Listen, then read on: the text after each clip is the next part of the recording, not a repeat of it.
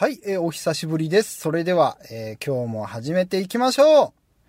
う。和歌山観光ラジオ和歌ネット高砂はい、えーちょっと意味わからんね、始まり方で始まりましたけども、第8回いうことでね、はい、今日もやっていきましょう。なんか最近ね、まあ、最近言っても1ヶ月ぐらい前ですけども、ちょっと新聞でね、読んだんですけども、まあ、2040年になるとですね、あの、田舎の方の、えー市町村のですね、えーと、若い女性の数がなんと半減してしまうということでですね、それが原因で、あの、人口がかなり減って、それでね、まあ、行政のサービスでしたりね、そういったものを、あの、維持していくことが難しくなるっていうこと載ってたんですけどもね、まあ、ちょっと、残念ながら和歌山もね、その中に、入ってまして、和歌山県の高野町っていう町あるんですよ。ちょうどね、あの、高野山とかある場所ですよね。ここも、あの、全国で18番目にね、危ない、えー市町村だということでですね、まあなんかすごいですね。この20歳から39歳の女性の人口減率っていうんですか？これが83%って、だから、10人おったら8人おらんようになってしまうわけですからね。もうそれぐらい、ちょっとあの、救急になってるということですよね。ね。あとはね、もうまたこれもあんまり嬉しくない話なんですけども、和歌山県の、えー子供たちの高校卒業後のですね、あの、県外に、あの、進学していく率っていうのが86.6%。これもすごいですね。これなんか確か、あの、和歌山の新聞か何かで見たんですけども、これはね、全国で一番、その県外に流出してるパーセントになるそうですね。だから和歌山の人って、みんな和歌山で育つけども、最後はね、あの、県外の学校に進学して、それで、えーお仕事も、えー県外でやることが多いんちゃうか思いますよね。だからね、これ和歌山にね、あの、本当にね、こう人を、どんどん住めへんようになっていくんちゃうかみたいなね、あの、危機感僕も持ってますけども、まあ、今回、えー何をやっていくかと言いますと、えー和歌山県の中で、本当に人が住んでいない、あの、無人島ね、無人島がありますんで、えーそこへ行ってきました。はい。もうここもね、あの、先週お話ししたような感じなんですけども、えっ、と、コスプレね、あの、アニメとか、なんですか？漫画のコスプレやってる人が、自分たちでね、あの、写真撮るための、その、なんですか、背景って言いますか、舞台にするために、あの、お邪魔してる場所だそうなんですけども、ここのね、ちょっと取材やってきましたんで、えー今回は、えー紹介させていただきます。はい、えーそれでは、えー番組紹介させてもらいます。この番組は、都会の人々があまり足を踏み入れたことのない現代社会の秘境和歌山県。その魅力を120%知っていただくため、日夜奮闘するインターネットラジオ番組です。この番組を聞けば、あなたも和歌山津案内人は、私、高砂次郎丸が務めさせていただきます。ということで、えー今回もよろしくお願いします。和歌山観光スポット情報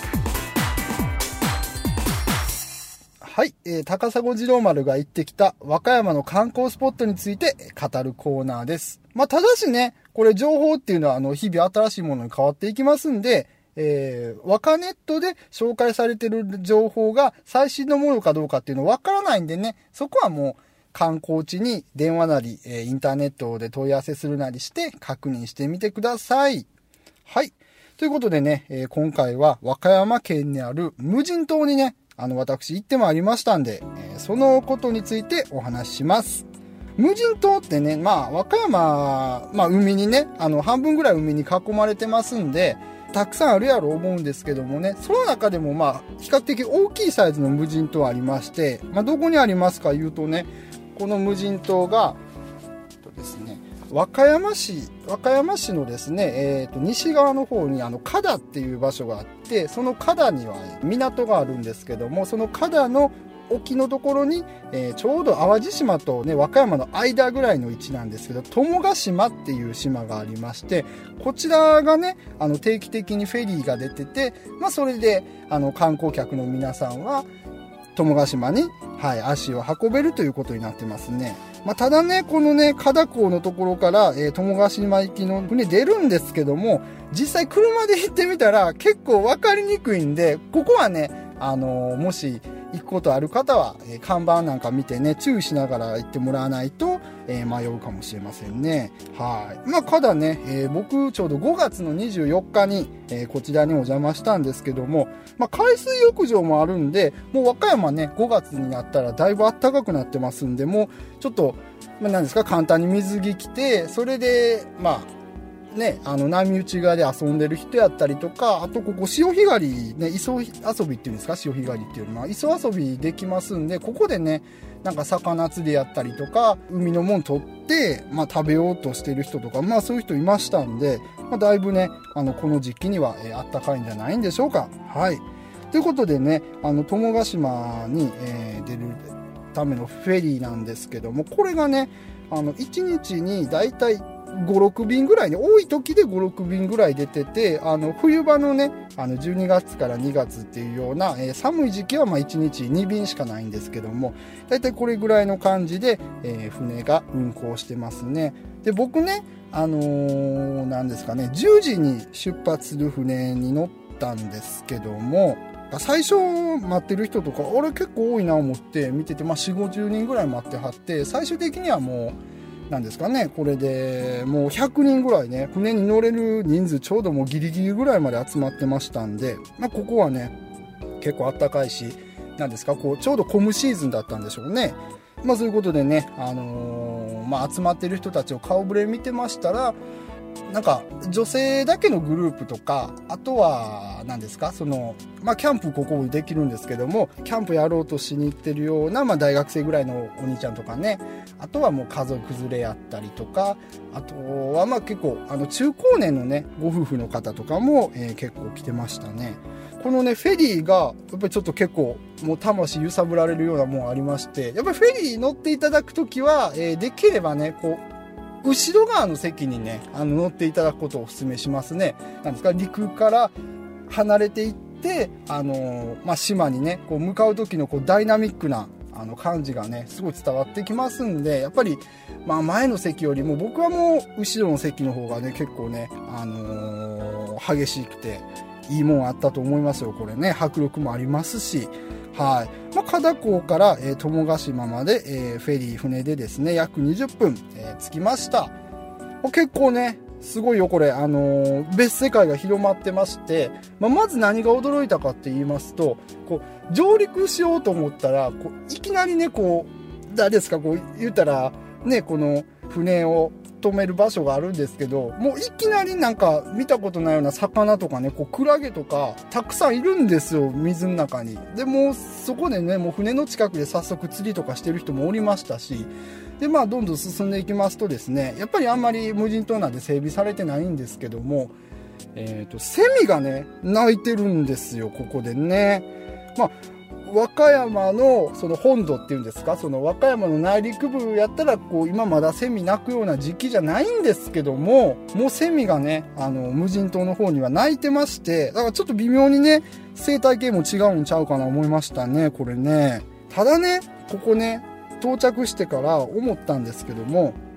もとにかくねこう道が険しいんですよこれすごくね。でまああの皆さんもこれ僕も失敗したと思ったんですけど慣れてる人はねそのなんかあんな口実山荘とかで売ってるようなウォーキングの靴買ってでちゃんとそれで歩いてはるんですけども僕とかねもう街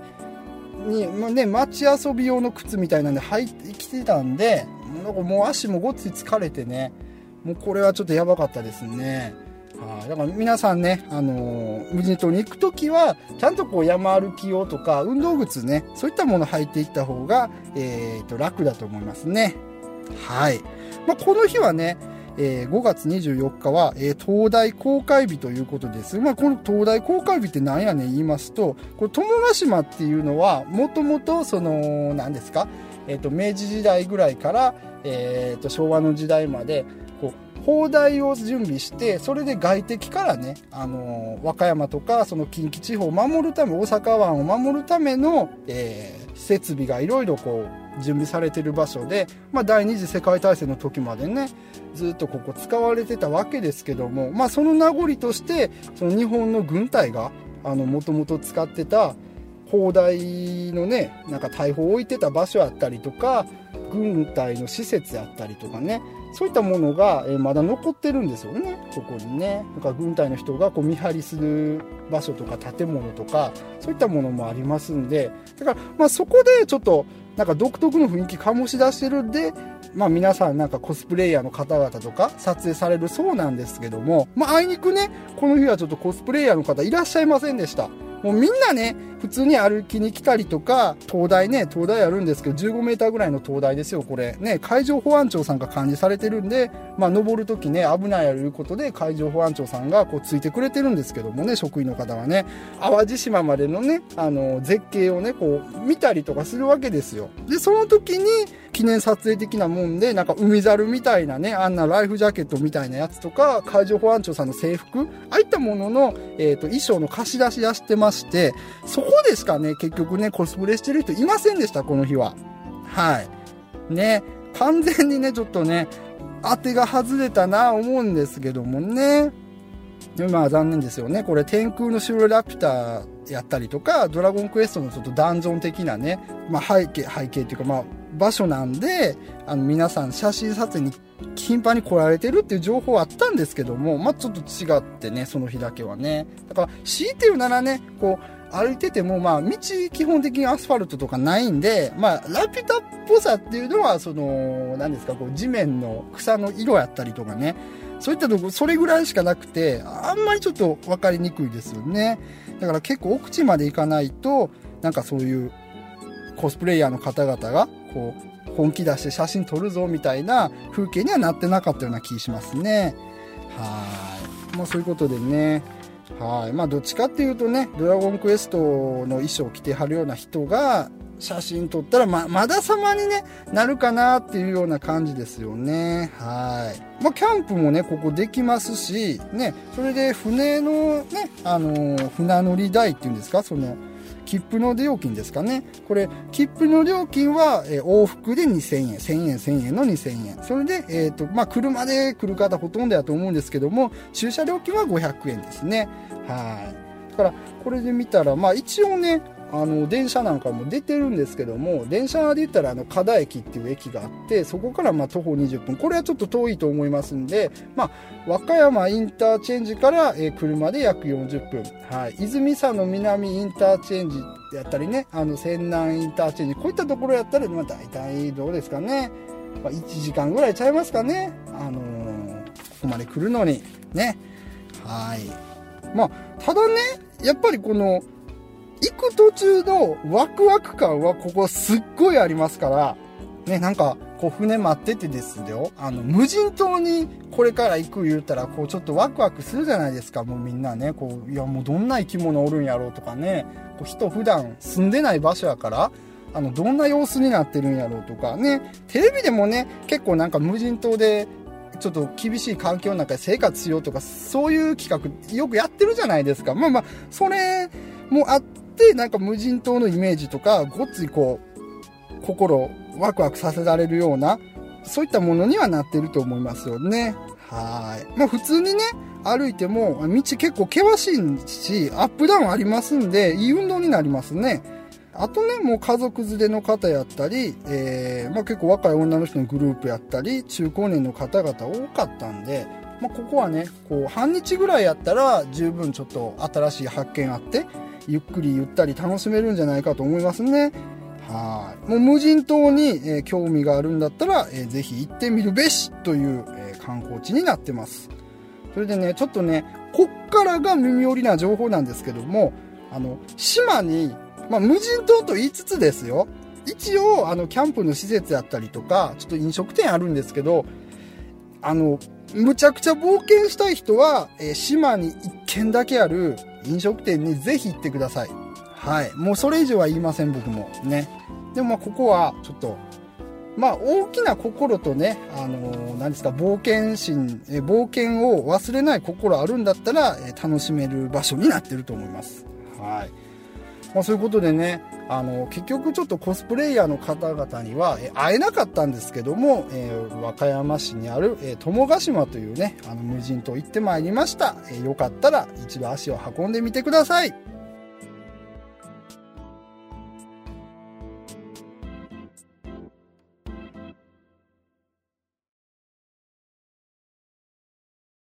和歌山の一品。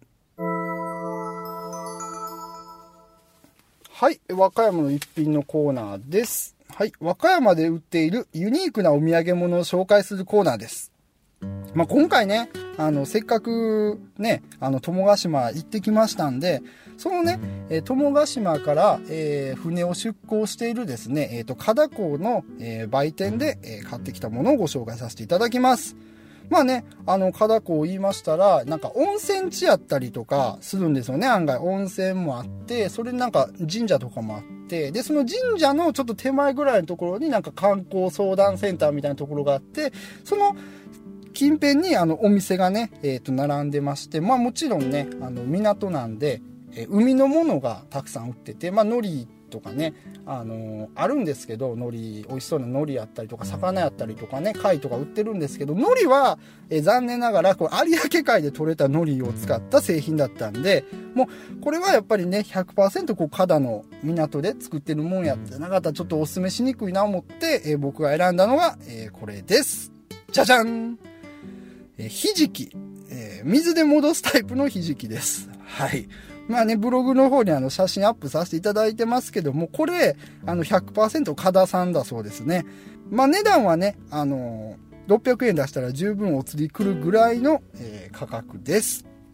まあ、このお土産はね、正真正銘、えー、加港で採れたものですんで、えー、水で戻して、えー、美味しく食べてみてください。まあ、写真撮るためにね、僕もちょっとまだ食べてないんですけども、やっぱり100%和歌山産ということでですね、そういったものをね、えー、紹介させていただきました。えー、和歌山の一品でした。ありがとうございました。